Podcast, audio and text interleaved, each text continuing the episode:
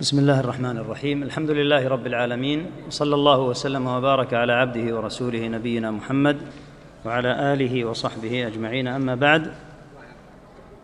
نعم. أحسن الله إليك. الحمد لله رب العالمين والصلاة والسلام على أشرف الأنبياء والمرسلين نبينا محمد وعلى آله وصحبه أجمعين. اللهم اغفر لنا ولشيخنا يا رب العالمين. قال المصنف رحمه الله تعالى الثانية أن الله لا يرضى أن يشرك معه أحد في عبادته لا ملك مقرب ولا نبي مرسل. والدليل قوله تعالى وأن المساجد لله فلا تدع مع الله أحدا. بدأ رحمه الله تعالى بالمسألة الأولى وشرحت بالأمس وثنى بهذه المسألة الثانية. أن الله تعالى لا يرضى لا يرضى أن يشرك معه أحد. كائنا من كان. لأن الشرك في عبادة الله عز وجل هو أعظم الظلم كما سيأتي إن شاء الله تعالى بيانه. لا ملك مقرب ولا نبي مرسل. لما نص على الملك المقرب والنبي المرسل؟ لأن من الناس من يفتتن بأهل طاعة الله تعالى سواء كانوا من الأنبياء صلى الله عليه وسلم أو من الملائكة أو من عباد الله الصالحين. ويزعم أن صرفه شيئا من العبادة لهم لا بأس به بدعوى أن عندهم من المنزلة عند الله تعالى كذا وكذا ولكونهم مقربين عند رب العالمين فلهذا نص عليها. وقد نص الله تعالى على النهي عن عبادة الملائكة والأنبياء تحديدا. فقال سبحانه ولا يأمركم أن تتخذوا الملائكة والنبيين أربابا. أيأمركم بالكفر؟ أيأمركم بالكفر بعد إذ أنتم مسلمون؟ فدلت الآية على أن اتخاذ الأنبياء والملائكة أربابا نوع من أنواع الكفر وأن منزلة الملائكة ومنزلة الأنبياء عليهم جميعا صلاة الله وسلامه لا تعني أن يصرف لهم شيء من عبادة الله تعالى ففرق. بين علو المنزلة لمخلوق وبين أن يتخذ معبودا. ولهذا قال الله تعالى في هذه الآية التي أورد وأن المساجد لله فلا تدعوا مع الله أحدا. هنا فائدة لطالب العلم. قوله تعالى أحدا هذه نكرة في سياق النهي. والنكرة في سياق النهي تعم. كما قال عز وجل ولا يظلم ربك أحدا. ايا كان ما يظلمه الله عز وجل بتاتا. ولهذا قال تعالى إن الله لا يظلم مثقال ذرة. فلا يقع منه تبارك وتعالى أدنى ظلم ولا يقع منه تعالى ظلم لأي أحد. فالنكرة مثل قوله احدا في سياق النهي تعم فقوله فلا تدعوا مع الله احدا ايا كان هذا المعبود. ملكا نبيا صالحا شجرا حجرا ايا كان لا يجوز أن يعبد. قوله تعالى وأن المساجد يحتمل أن يراد به المساجد المعروفة ويحتمل أن يراد به مواضع السجود. فلا تضع جبهتك ساجدا إلا لله تعالى وأن المساجد لله فلا تدعوا مع الله أحدا. فهذه المسألة الثانية أن الله عز وجل لا يرضى أن يشرك معه أحد. في عبادته لا ملك مقرب ولا نبي مرسل وإذا لم يرضى سبحانه أن يعبد ملائكته المقربون ولا أنبياؤه المرسلون فغيرهما من باب أولى. إذا نهى الله عن عبادة الملائكة وعبادة الأنبياء وبين أنها كفر بنص القرآن فعبادة غيرهم من باب أولى من الصالحين أو من الأشجار أو من الأحجار. وتلاحظ فائدة مهمة في النهي عن عبادة غير الله وهي أنها يكون فيها استعمال التعميم فلا تدعوا مع الله أحدا. ولهذا قال تعالى أيضا في آية أخرى واعبدوا الله ولا تشركوا به شيئا. قوله شيئا هذه أيضا نكرة في سياق النهي فتعم ايا كان هذا الشيء. ولا تدعوا مع الله أحدا وأن المساجد لله فلا تدعوا مع الله أحدا ايا كان هذا. هذه مزية معرفه هذه مزية معرفة طالب العلم لهذه الأنواع من الصيغ لأنه يعرف بها عموم النهي. وهذا باب من أبواب أصول الفقه لعل إن شاء الله بعض الدروس التي تقام في هذا المسجد أو في غيره تكون عونا لطالب العلم على تدبر ما في هذه النصوص من العموم وغيرها. نعم. أحسن الله عليك. الثالثة أن من أطاع الرسول ووحد الله لا يجوز له موالاة من حاد الله ورسوله ولو كان أقرب قريب. هذه المسألة الثالثة بناها على المسألتين الأولى والثانية. أن من أطاع الرسول كما أمر الله عز وجل في الآية السابقة عند ذكر المسألة الأولى. إنا أرسلنا إليكم رسولا شاهدا عليكم. كما أرسلنا إلى فرعون رسولا فعصى فرعون الرسول فأخذناه اخذا وبيلا. وتبين أنه يجب أن يطاع الرسول صلى الله عليه وسلم. في المسألة الثانية تبين أنه لا يجوز أن يشرك مع الله أحد. بقيت مسألة ثالثة. لا بد منها. أن من أطاع الرسول ووحد الله ولم يشرك به لا يجوز له أن يوالي من حاد الله تعالى. وهذا أمر مرتب على ما قبله. فإن الموحد يكون أمر الحب والبغض والموالاة والمعاداة عنده جزءا من عمله الديني. فإذا أبغض لا يبغض الناس لألوانهم. أو ألسنتهم أو قبائلهم أو بلدانهم لأن هذا فعل أهل الجاهلية. يبغضون الناس على مثل هذه الأمور التي ليست من كسبهم أصلا. وليست هي محل المودة والبغضاء. وإنما تكون المودة والبغضاء بحسب العمل وهو المعبر عنه شرعا بالمحبة في الله والبغض في الله. كما في حديث السبعة الذين يظلهم الله في ظله وأن يحب الرجل لا يحبه إلا لله. آه، ورجلان تحابا في الله اجتمعا عليه وافترقا عليه. وهكذا الحديث الآخر وأن يحب الرجل لا يحبه إلا لله. في الثلاث التي من كن فيه وجد حلاوة الإيمان.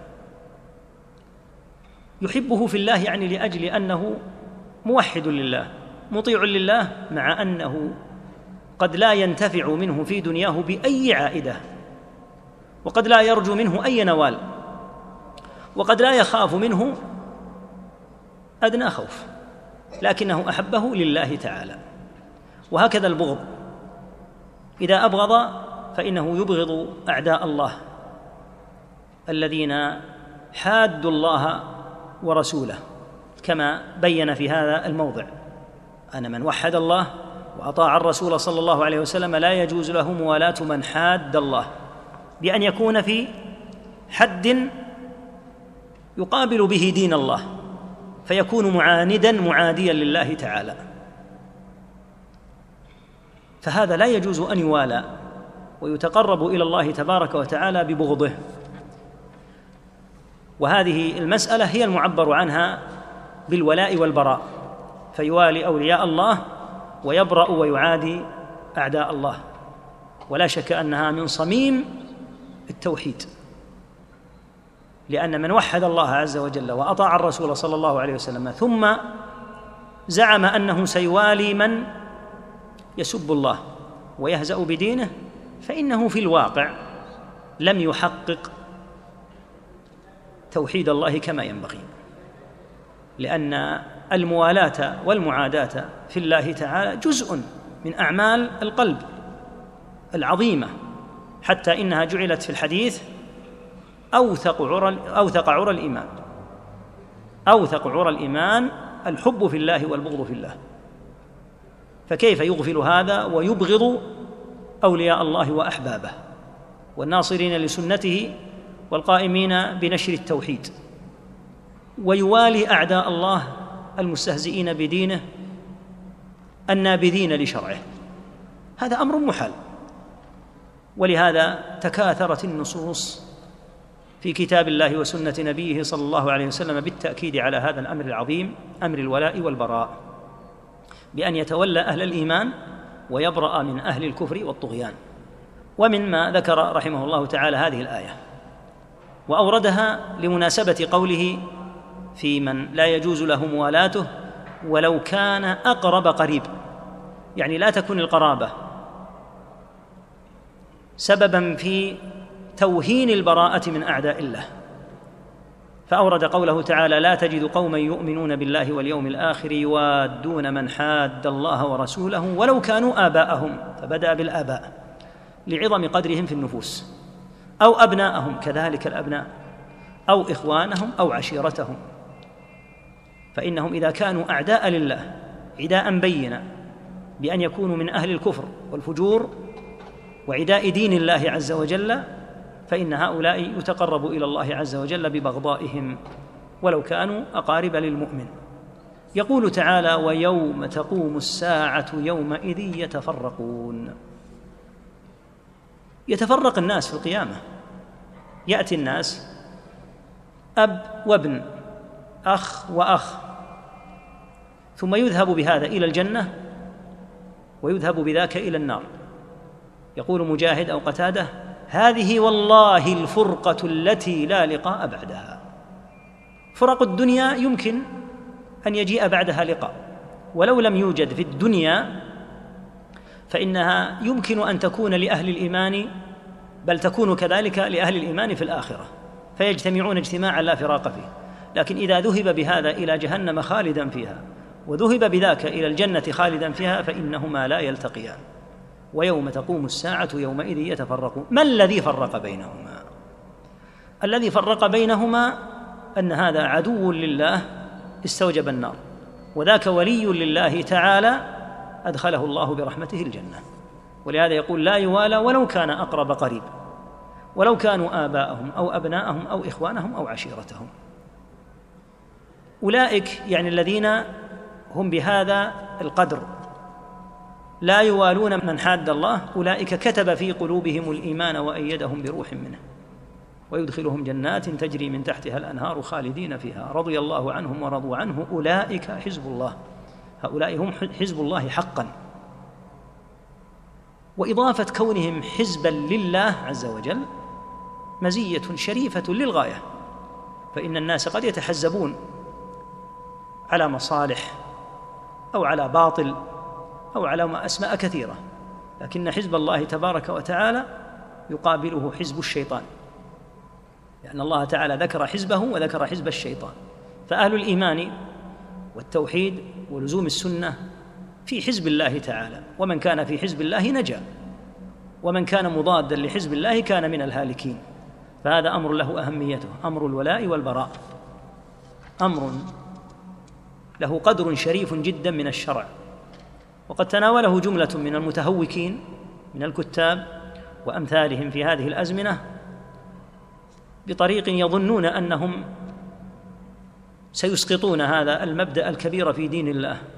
فصاروا كما قيل كناطح صخرة يوما ليوهنها فلم يضرها واوهى قرنه الوعل هذا الأمر العظيم من أكثر ما يكون شيوعا في النصوص. حتى قال ابن عتيق رحمه الله تعالى إنه ليس بعد الأمر بالتوحيد والنهي عن الشرك آيات في القرآن أكثر من أمر الولاء والبراء لكثرتها فمنها هذه الآية ومنها قوله تبارك وتعالى يا أيها الذين آمنوا لا تتخذوا عدوي وعدوكم أولياء تلقون إليهم بالمودة وقد كفروا بما جاءكم من الحق. ومنها قوله تبارك وتعالى عن إبراهيم عليه الصلاة والسلام وما كان استغفار إبراهيم لأبيه إلا عن موعدة وعدها إياه فلما تبين له أنه عدو لله تبرأ منه. ولهذا يفرق كما قلنا بين الأب وابنه فيدخل إبراهيم الجنة ويدخل أبوه النار كما في البخاري أن أبا إبراهيم يلقى إبراهيم. فيكون على أبيه آزر قترة وغبرة كما ذكر الله عن الكفار. فيقول إبراهيم عليه الصلاة والسلام ألم أنهك؟ قال فاليوم فإني أطيعك. فيقول إبراهيم يا ربي إنك وعدتني ألا تخزيني يوم يبعثون وأي خزي أخزى من أبي الأبعد. فيقول الله يا إبراهيم إني حرمت الجنة على الكافرين. ثم يقال يا إبراهيم انظر. فينظر إلى أبيه فإذا به قد مسخ ذيخا يعني طبعا ملتطخا يعني بنتنه وقدره فيؤخذ بقوائمه الأربع ويلقى في النار. فيفرق كما قلنا بين الأب وابنه. إذ هذا عدو لله وذاك ولي لله. فهذا باب عظيم والمؤمن حين يقرأ سورة الفاتحة في اليوم مرات كثيرة سبع عشرة مرة في الفرائض فقط سوى ما يقرأها في النوافل. مختومة بالولاء والبراء اهدنا الصراط المستقيم صراط الذين أنعمت عليهم غير المغضوب عليهم ولا الضالين. الذين أنعم الله عليهم هم المذكورون في سورة النساء ومن يطع الله والرسول فأولئك مع الذين أنعم الله عليهم من النبيين والصديقين والشهداء والصالحين. هؤلاء هم الذين أنعم الله عليهم. ما المراد بالمغضوب عليهم؟ اليهود والضالون النصارى كما ثبت عن النبي صلى الله عليه وسلم. هذا أمر يدعو به المسلم في صلاته هذه المرات الكثيرة متبرئا من هذين الطريقين طريق اليهود والنصارى.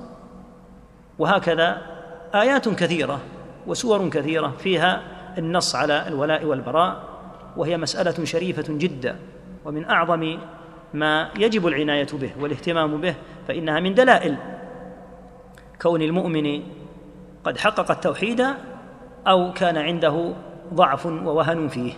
والآيات في هذا كثيرة الحقيقة في أمر الولاء والبراء كثيرة جدا وصنف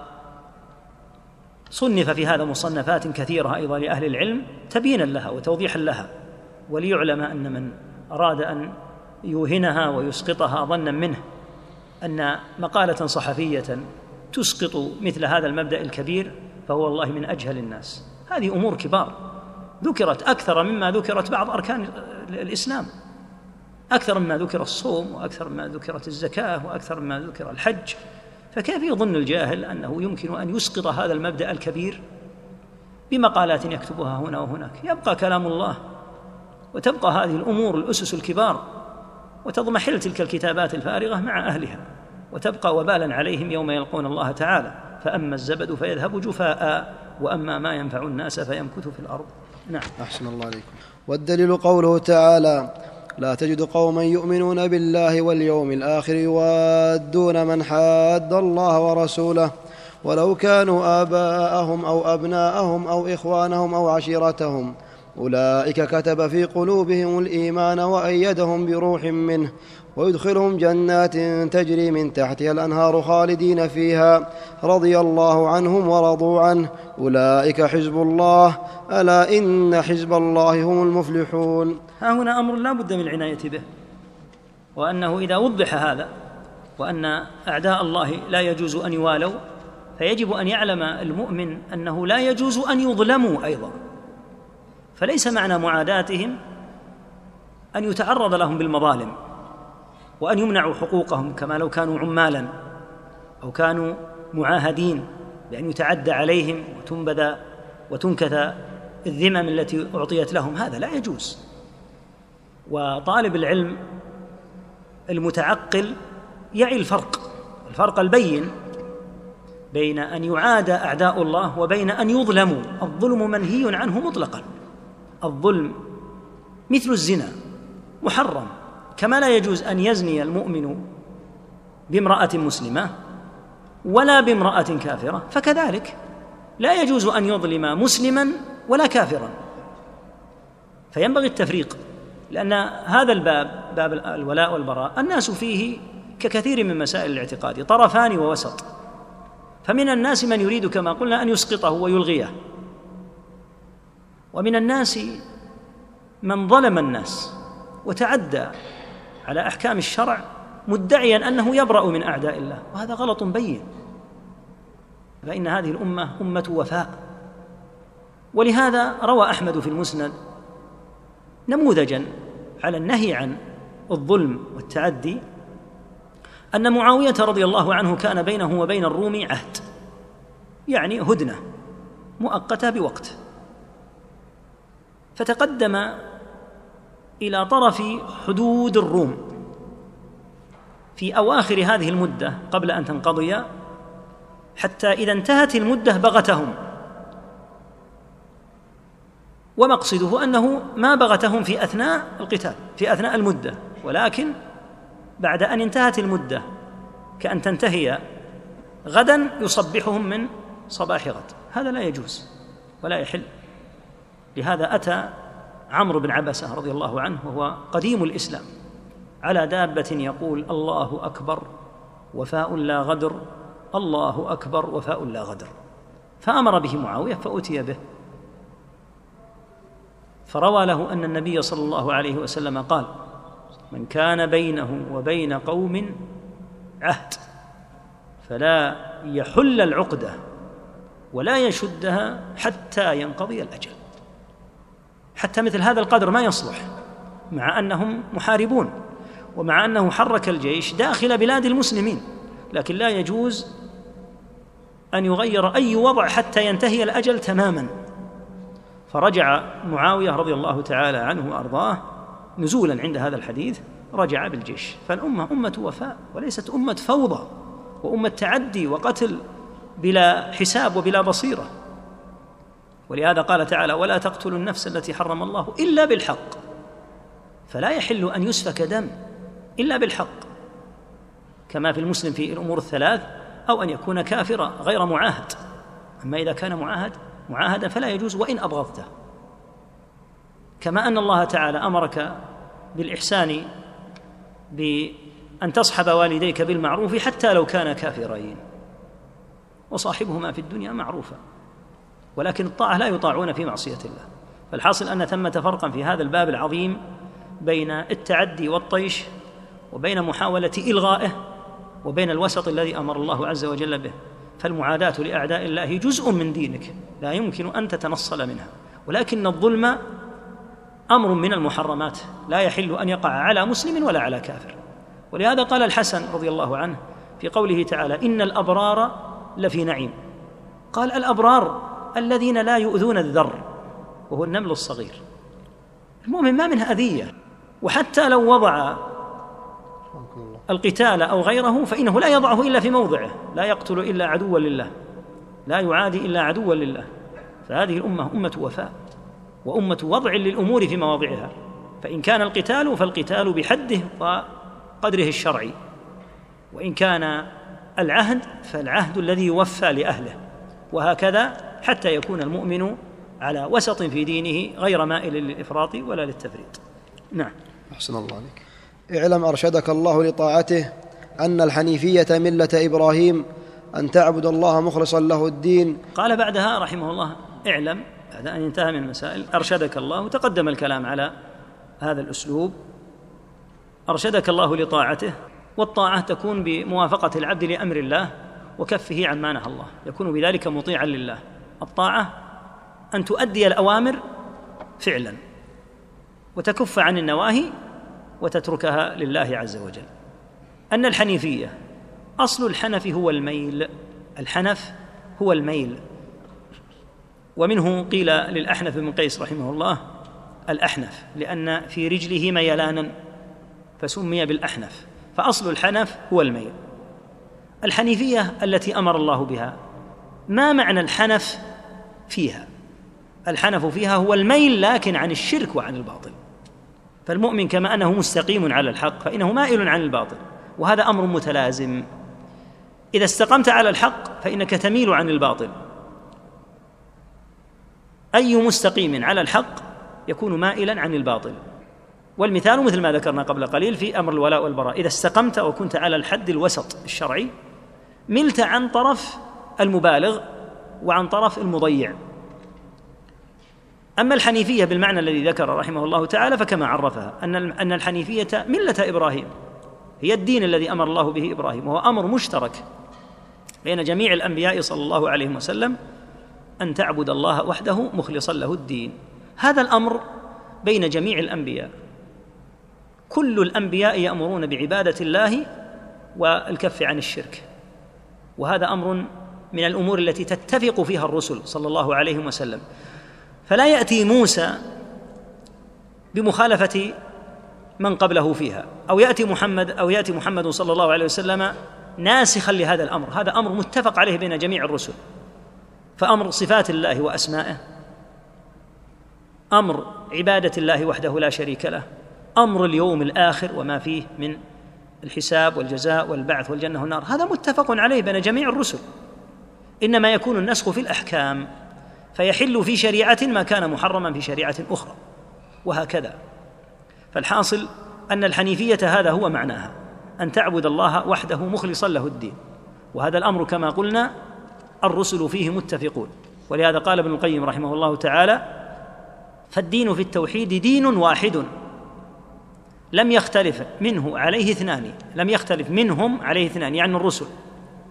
دين الإله اختاره لعباده ولخلقه هو قيم الأديان فمن فمن المحال بأن يكون لرسله في وصفه خبران مختلفان. ما يأتي رسول من الرسل ينفي صفة ويأتي رسول آخر يثبتها هذا أمر محال لأن أمور الاعتقاد هذه بين الرسل محل اتفاق ولهذا أمرنا الله عز وجل بأن نكون على ملة إبراهيم. لأنها أمر مشترك بين جميع الأنبياء صلى الله عليه وسلم. من قبل إبراهيم ومن بعد إبراهيم وهو عبادة الله وحده لا شريك له. نعم. حسن الله عليك. وبذلك أمر الله جميع الناس وخلقهم لها كما قال تعالى وما خلقت الجن والإنس إلا ليعبدون ومعنى يعبدون يوحدون. بذلك أي بالحنيفية المتقدم ذكرها أمر الله جميع الناس فلا يخرج عنها أي أحد كائنا من كان. فيؤمر بها جميع المكلفين. ويؤمر بها أيضا الجن. فإن قوله جميع الناس لا يعني ذكر بني آدم مغفلا عنهم ذكر الجن. كما في في النصوص التي يكون فيها أمر للناس يا أيها الناس اتقوا ربكم. ليس معنى ذلك أن الجن غير مكلفين بل هم مكلفون وعليهم تقوى الله عز وجل. فهذه النصوص عامة. بذلك أمر الله جميع الناس. وخلقهم لها. ما خلق الله السماوات والأرض وما بينهما وأوجد الخلائق إلا ليعبد وحده لا شريك له. كما قال تعالى تبارك الذي بيده الملك وهو على كل شيء قدير الذي خلق الموت والحياة ليبلوكم أيكم أحسن عملا. فخلق الله عز وجل هذه الخلائق ليعبد وحده لا شريك له كما هو نص الآية. وما خلقت الجن والإنس إلا ليعبدون. ما خلقوا إلا لهذا. ولهذا بين تعالى أنه لا يستكثر بهم من قلة. ولا يتقوى بهم من ضعف. وما خلقت الجن والإنس إلا ليعبدون. ما أريد منهم من رزق. وما أريد أن يطعمون. فالله أغنى من أن يطلب من هؤلاء أن يرزقوه. لهذا قال إن الله هو الرزاق ذو القوة المتين. سبحانه وتعالى. ومعنى قوله يعبدون قال يوحدون. التوحيد من معنى العبادة. العبادة عامة. واصل العبادة من التذلل والخضوع. كما يقال طريق معبد أي قد وطئته الأقدام. ومعناها في اللغة الذل والخضوع.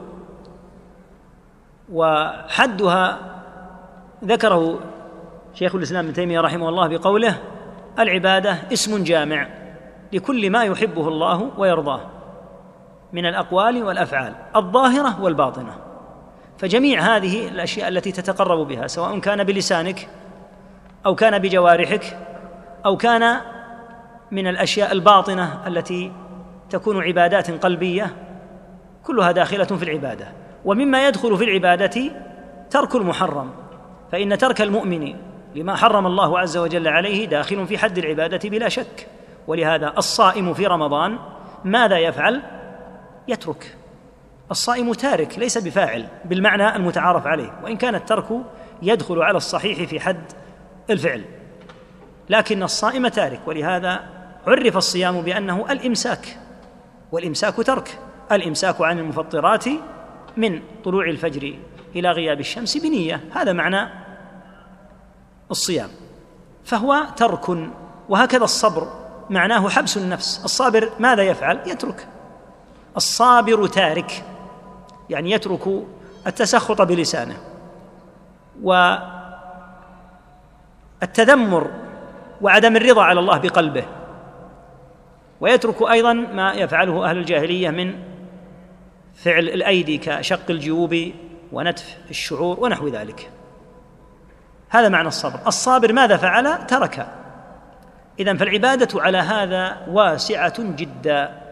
يدخل فيها الظاهر من الأقوال. والأفعال. كأن تذكر الله. سبحان الله والحمد لله ولا إله إلا الله والله أكبر. هذه الآن أقوال ظاهرة. ويدخل فيها الأفعال الظاهرة كالسجود والطواف بالبيت. ويدخل فيها الأعمال الباطنة القلبية كالخشوع والمحبة والخوف والرجاء أشياء داخل داخل قلب الإنسان لا يعلمها إلا الله. ويدخل فيها أيضا التروك لله. إذا ترك الشيء لله كأن يترك الظلم لا عاجزا وإنما يترك الظلم لله عز وجل.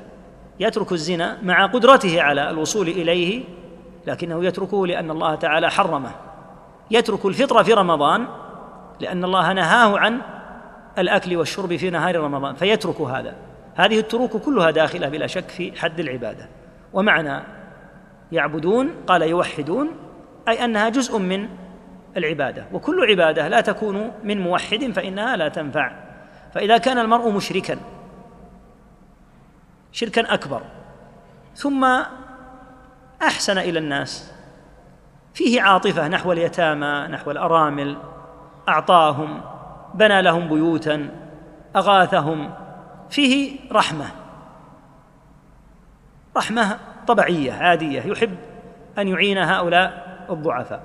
فهل يجازى يجازى في الدنيا كما ثبت عن النبي صلى الله عليه وسلم إن الله لا يظلم؟ إذا أحسن الكافر أطعمه الله بها طعمة في الدنيا كأن ييسر الله له في رزقه ويوسع عليه. فإذا ورد القيامة وإذا به عياذا بالله لا نصيب له لأن هذه الأعمال لا تنفع إلا مع الإيمان. فكل الأعمال التي هي في أصلها صالحة كالإحسان إلى الضعفاء أو إعانتهم وإغاثتهم ونصرة المظلوم لا تنفع إلا أهل التوحيد. أما من سواهم فإنهم يجازون بها في الدنيا.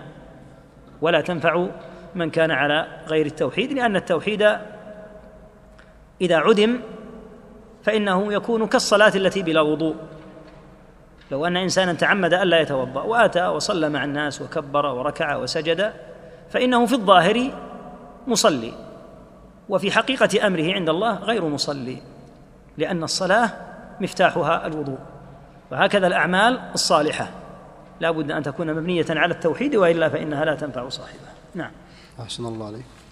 وأعظم ما أمر الله به التوحيد وهو إفراد الله بالعبادة وأعظم ما نهى عنه الشرك وهو دعوة غيره معه.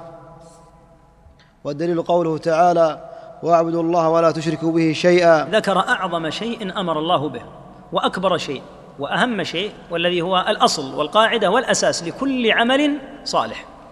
ذكر أنه التوحيد. وما دام التوحيد هو أعظم الأعمال فإنه لا بد أن يكون الشرك أعظم الذنوب. وذكر من ذلك وذكر في أثناء ذلك تعريفه للتوحيد. فلما ذكر التوحيد قال إنه إفراد الله بالعبادة. والتوحيد في اللغة من قولك وحد يوحد توحيدا إذا جعل الشيء واحدا يعني أنه يفرده. وهو في الشرع بحسب ما ذكر المصنف رحمه الله تعالى عرف هنا توحيد العبادة. لما خص توحيد العبادة بالتعريف؟ لأنه هو الذي فيه النزاع والخصمة بين الرسل صلى الله عليه وسلم وبين أعداء الرسل وهكذا الخصمة مستديمة بين ورثة الرسل وبين ورثة أعداء الرسل. فورثة الرسل موحدون لا يعبدون إلا الله وحده. وورثة أعداء الرسل مشركون يجعلون مع الله عز وجل غيره في العبادة. قال تعالى وكذلك جعلنا لكل نبي عدوا من المجرمين. وما دام للرسل ورثة وهم أهل العلم فإن لأعداء الرسل ورثة وهم ناشر الكفر والضلال والشرك. فأعظم ما أمر الله به هو التوحيد. والتوحيد ذكر رحمه الله تعالى معناه ذكر هنا معنى توحيد العبادة الذي فيه الخصمة كما قلنا وإلا فالتوحيد من حيث العموم معناه إفراد الله بما يختص به. هذا معنى التوحيد. إفراد الله بما يختص به والذي يختص به رب العالمين ثلاثة أشياء. لا يجوز أن يجعل معه شريك فيها الربوبية والعبادة والأسماء والصفات. وعليه ينقسم التوحيد إلى توحيد الربوبية وتوحيد الألوهية وتوحيد الأسماء والصفات. ويأتي إن شاء الله تعالى بقايا لكلام من هذا إن شاء الله في أمر التوحيد. وأعظم ما نهى الله تعالى عنه هو الشرك. وهو دعوة غيره معه ذكر أيضا ما كانت فيه الخصمة بين الرسل صلى الله عليه وسلم وبين أعدائهم حيث إن أعداء الرسل كانوا يقرون بالله. ولئن سألتهم من خلقهم ليقولن الله. ولئن سألتهم من نزل من السماء ماء فأحيا به الأرض من بعد موتها ليقولن الله. قل من يرزقكم من السماء والأرض أم من يملك السمع والأبصار؟ ومن يخرج الحي من الميت ويخرج الميت من الحي ومن يدبر الأمر فسيقولون الله. إذا كان عندهم إقرار بالربوبية. فما الشرك الذي وقعوا فيه؟ والذي كانت به الخصمة الكبرى بينهم وبين الأنبياء صلى الله عليه وسلم وكان فيه الجهاد في سبيل الله عز وجل وكان فيه الناس فريقين فريقا في الجنة وفريقا في السعير إشراكهم مع الله غيره في العبادة. ولهذا نص عليه.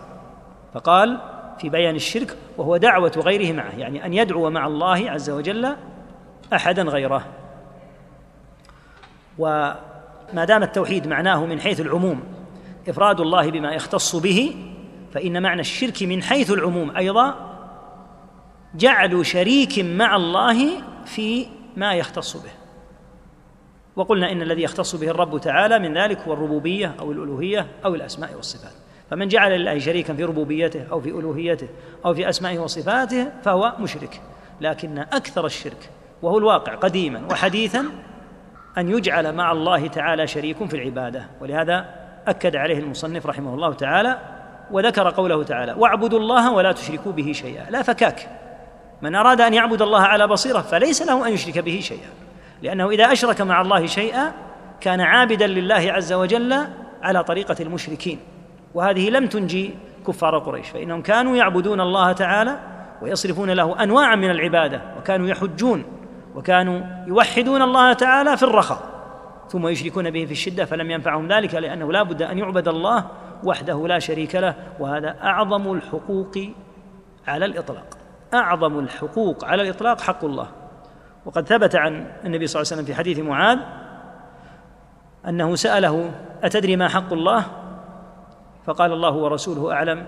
قال حق الله على عباده أن يعبدوه ولا يشركوا به شيئا. فالواجب أن يعبد الله وحده ولا يشرك به شيئا. وتقدم أن قوله شيئا نكرة في سياق النهي فتعم كل شيء. نعم. أحسن الله. فإذا قيل لك ما الأصول الثلاثة التي يجب على الإنسان معرفتها؟ الأصول جمع أصل وهو ما يبنى عليه غيره. الأصل يكون أساسا يبنى عليه غيره. ولهذا ركز على الأصول الثلاثة إذ هي التي يسأل عنها العبد في قبره. يقال له من ربك ما دينك من نبيك. وهي هذه الأصول الثلاثة التي سيأتي إن شاء الله تعالى الكلام عليها. فالأصول هي التي يبنى عليها غيرها. فالصيام والزكاة والصدقة وصالح الأعمال كلها تبنى على هذا على هذه الأصول. ولا تنفع العبد عباداته العامة كما تقدم إلا إذا كانت مبنية على اعتقاد صحيح. نعم. فإذا قيل لك ما الأصول الثلاثة التي يجب على الإنسان معرفتها فقل معرفة العبد ربه ودينه ونبيه محمدا صلى الله عليه وسلم. نعم وهذه الأصول الثلاثة وسيأتي إن شاء الله تفصيل كل أصل في موضعه. نعم. فإذا قيل لك من ربك؟ الرب هو السيد المالك المتصرف سبحانه وتعالى مدبر الأمور. أورد هذا السؤال ليشحذ همة القارئ. لو أنه قال مباشرة والرب هو الله الذي لا إله إلا هو لربما لم يتفطن القارئ. فجعلوا الكلام في بعض الأحيان على سبيل السؤال والجواب مما يتنبه به القارئ. ولهذا قال عليه الصلاة والسلام لمعاذ رضي الله عنه أتدري ما حق الله على العباد؟ قال قلت الله ورسوله أعلم. فسكت عليه الصلاة والسلام ثم بعد مدة قال أتدري ما حق الله على العباد؟ قال قلت الله ورسوله أعلم. بعد فسكت أيضا مدة ثم قال أتدري ما حق الله على العباد؟ قال قلت الله ورسوله أعلم. تكرار السؤال هذا وجعلها بصيغة السؤال فيه تفطين وتنبيه للسامع إلى عظم شأن الأمر الذي سيسأل عنه. ثم بعد ذلك أخبره بحق الله وهو أن يعبد وحده لا شريك له. نعم. صلى الله عليك. فإذا قيل لك من ربك فقل ربي الله الذي رباني وربى جميع العالمين بنعمه وهو معبودي ليس لي معبود سواه. ذكر هنا التربية أنها هي الأصل كأنه يرى أن الرب مأخوذ من التربية لأن الله يربي عباده بنعمه ويغدقها عليهم. فجعل معنى الرب هنا من من باب التربية. يقول فقل ربي الله عز وجل وهو رب جميع العالمين ليس لي وهو معبودي ليس لي معبود سواه. رب جميع العالمين بنعمه. وما المراد بالعالمين؟ العالم هو كل ما سوى الله. العالم كل ما سوى الله. والدليل قول الله تبارك وتعالى في حوار موسى عليه الصلاة والسلام مع عدو الله فرعون قال وما رب العالمين؟ قال رب السماوات والأرض وما بينهما فبذلك يكون هذا تعريفا حادا ومبينا لكلمة العالمين. قال وما رب العالمين؟ قال رب السماوات والأرض وما بينهما. فهذا الدليل على كون العالم معناه كل ما سوى الله السماوات والأرض وما بينهما. وهو معبودي الذي أتقرب إليه بأنواع العبادات الظاهرة والباطنة. كما تقدم ليس لي معبود سواه. سبحانه. نعم. أحسن الله عليكم. والدليل قوله تعالى الحمد لله رب العالمين. نعم استدل بهذه الآية من سورة الفاتحة الحمد لله رب العالمين لبيان أنها من باب التربية الذي رب العالمين سبحانه وتعالى بنعمه وأغدقها عليهم عز وجل. الحمد لله رب العالمين. نعم. وكل من سوى الله عالم عالم. وكل من سوى الله عالم عندك من ولا ما؟ من؟ المعروف ما وكل ما سوى الله فتكون عامة في العاقل وغير العاقل. كل ما سوى الله عالم لأن الله رب العالمين رب كل شيء سبحانه وتعالى. فهو رب العالمين والعالم كل ما سوى الله كما تقدم في جواب موسى عليه الصلاة والسلام لفرعون. نعم. وكل ما سوى الله عالم وأنا واحد من ذلك العالم فإذا قيل لك بما عرفت ربك فقل بآياته ومخلوقاته. نعم إذا قيل لك بأي شيء عرفت الله قل بهذه الآيات. والآية هي هي العلامة والدلالة المبينة للأمر. يقال آية كذا أي علامته. جعل الله عز وجل علامات تدل ذوي الألباب على استحقاقه للربوبية تبارك وتعالى. فعرفنا ربنا سبحانه اولا بما عرف به عباده. عرف نفسه تعالى إلى عباده بكلامه تعالى وبرسله الذين أرسل صلى الله عليه وسلم. وأولو الألباب أيضا يتدبرون هذه الآيات والعلامات التي هي دالة على عظم من خلقها سبحانه وتعالى وأنه رب كل شيء ومليكه سبحانه وتعالى. نعم. أحسن الله عليكم. ومن آياته يقول هنا بآياته ومخلوقاته. قوله ومخلوقاته عطفها على الآيات. ولعل هذا من باب عطف الخاص على العام. لأن المخلوقات من الآيات. المخلوقات هذه كلها من آيات الله تعالى. نعم. أحسن الله عليك ومن آياته الليل والنهار والشمس والقمر ومن مخلوقاته السماوات السبع والأرضون السبع. والأرضون. أحسن الله عليك. ومن مخلوقاته السماوات السبع والأرضون السبع وما فيهن وما بينهما. نعم كل هذه من آيات الله تعالى. الليل والنهار والشمس والقمر كما سيأتي في الآية. ومما خلقه الله عز وجل هذه السماوات السبع والأرضون. السبع والدليل على أن الأرضون سبع قوله تبارك وتعالى الله الذي خلق سبع سماوات ومن الأرض مثلهن. يعني مثلهن سبع. ومن فيهن يعني من العقلاء وما بينهما وكل ما فيها. يعني يدخل جميع المخلوقين.